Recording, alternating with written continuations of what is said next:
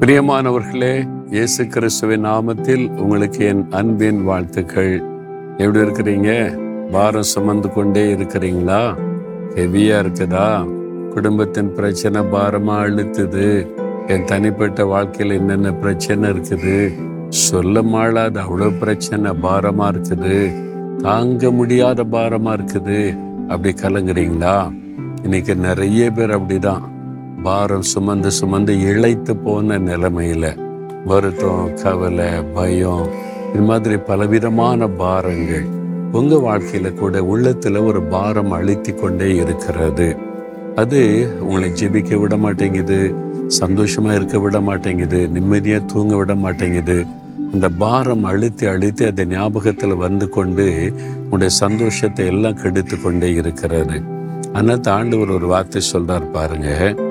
ஐம்பத்தி ஐந்தாம் சங்கீதம் இருபத்தி ரெண்டாம் வசனம் கத்தர் மேல் உன் பாரத்தை வைத்து விடு அவர் உன்னை ஆதரிப்பார். அவர் உனக்கு உதவி செய்வார். அவர் மேல உன் பாரத்தை வைத்து விடு இன்னைக்கு ஒரு பாரம் கவலை உள்ளத்தை அழுத்தும் போது யாரிடத்தில் இதை சொல்லுவது என்று நம்ம உள்ளம் இயங்குகிறாரு யாராவது நல்ல ஃப்ரெண்டு கிடைப்பாங்களா? அதை சொல்லிட்டா பாரத்தை இறக்கி வச்ச மாதிரி இருக்குது. பாதி பாரம் இறங்கின மாதிரி இருக்கு. அப்படி சொல்லுவோம்ல. அப்போ பாரத்தை இறக்கி வைக்க ஒரு ஆளை தேடுகிறோம். யாரிடத்திலாவது அதை சொல்லிட்டா மனசில் பாரம் போயிடும் நீ ஆண்டு சொல்றாரு கத்தர் மேல் உன் பாரத்தை வைத்து விடு என் மகனே மகளே நீ கத்தர் மேல் பாரத்தை வைத்து விடு என்று ஆண்டு சொல்றார். நம்ம என்ன தப்பு பண்ணுறோம் தெரியுமா? ஒரு ஜெப அறைக்கு போவோம். முழங்கால் போடுவோம் அழுவோம் ஜெபம் செய்வோம். எல்லாத்தையும் சொல்ல ஆண்டவர் இந்த பாரம் அந்த பாரம் அந்த கஷ்டம் இந்த கஷ்டம் எல்லாத்தையும் சொல்லி எல்லாத்தையும் உண்மையை இறக்கி வச்சிடுற ஆண்டவரே அப்படின்னு சொல்லி பாரத்தை உண்மையில வச்சிடறேன்னு சொல்லி ஜெபம் பண்ணுவோம். அரை மணி நேரம் ஒரு மணி நேரம் நல்லா ஜெபிச்சுட்டு ஜெபம் முடிஞ்சு வரும்போதும் அதே பாரம் உள்ளத்தில் இருக்குது ஏன்? இறக்கி வச்சதை திரும்ப உள்ளத்தில் எடுத்து வச்சுக்கிறோம். நம்மளே. அதை ஆண்டவர் மேலே முழுமையாக வைக்கிறது இல்லை சும்மா வச்சுட்டு திரும்ப உள்ளத்தில் எடுத்து அதே கவலையோடய திரும்புறது. ஆண்டு சொல்றாரு உன் கவலைகளை அவர் மேல போட்டுரு cast all your burden upon அவர் மேல இறக்கி வச்சிடணுமா? இறக்கி வச்சுட்டா நான் தான் இனி பொறுப்பு. நீ கோ. நீ இந்த பாரத்தெல்லாம் இன்னும் எடுக்காத. ஃப்ரீயா போன்னு சொல்றார். அதுதான் ஆண்டவுடைய அனுபவம்.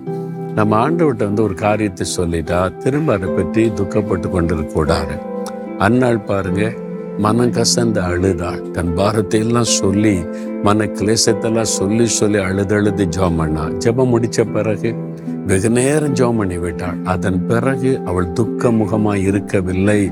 அப்படின்னு வசனம் சொல்லுது. காரணம் என்ன? தன் பாரத்தை கத்தர் மேல வைத்து விட்டாள்.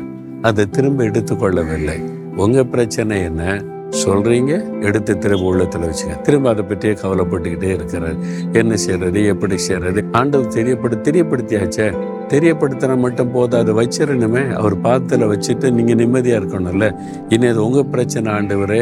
நீங்கள் பார்த்து கொள்ளுங்கன்னு சொன்னால் தானே அவர் பொறுப்பெடுப்பார். அதனால் இன்றைக்கு ஆண்டவர்கிட்ட பாரத்தை வச்சிருங்க. உங்களுடைய உள்ளத்தை பாதிக்கிற காரியம் எல்லாத்தையும் வச்சுட்டு நீங்கள் வந்து ஒரு விடுதலையோட சமாதானமாக சந்தோஷமாக போகணும். என்ன சிலுவையில் நமக்காக ஒரு பாரம் சுமந்தார். சிலுவை சுமந்து பாரம் சுமந்து மறித்து உயிர்த்தெழுந்தார். நம்முடைய பாரத்தை மாற்ற அவர்கிட்ட சொல்றீங்களா? அவர்கிட்ட அப்படியே இருதயத்தில் கை வைங்க இயேசுவே. என் உள்ளத்தில் இருக்கிற எல்லா பாரத்தையும் உன் மீது நான் வச்சிடுறேன். எனக்கு இந்த பாரம் அந்த பாரம் அந்த காரியம் இந்த காரியம் நிறைய பாரம் இருக்குது. எல்லாத்தையும் இன்றைக்கு இப்போ உங்கள் பாதப்படியில் இறக்கி வச்சிடுறேன். இனிமேல் அதுக்கு எனக்கு சம்மந்தம் இல்லை. நீங்கள் பொறுப்படுத்து கொள்ளுங்க. நான் பாரத்தை திரும்ப எடுத்துக்கொள்ள மாட்டேன். உங்கள் மேலே நான் வச்சிடுறேன். எனக்காக சிலுவையின் பாரத்தை சுமந்து ஜெயமெடுத்த தேவன் எனக்கு இதில் பூரண விடுதலை ஜெயத்தை கொடுத்து ஆசிர்வதிங்க. இயேசுவின் நாமத்தில் ஜெபிக்கிறேன் பிதாவே. ஆமேன் ஆமேன்.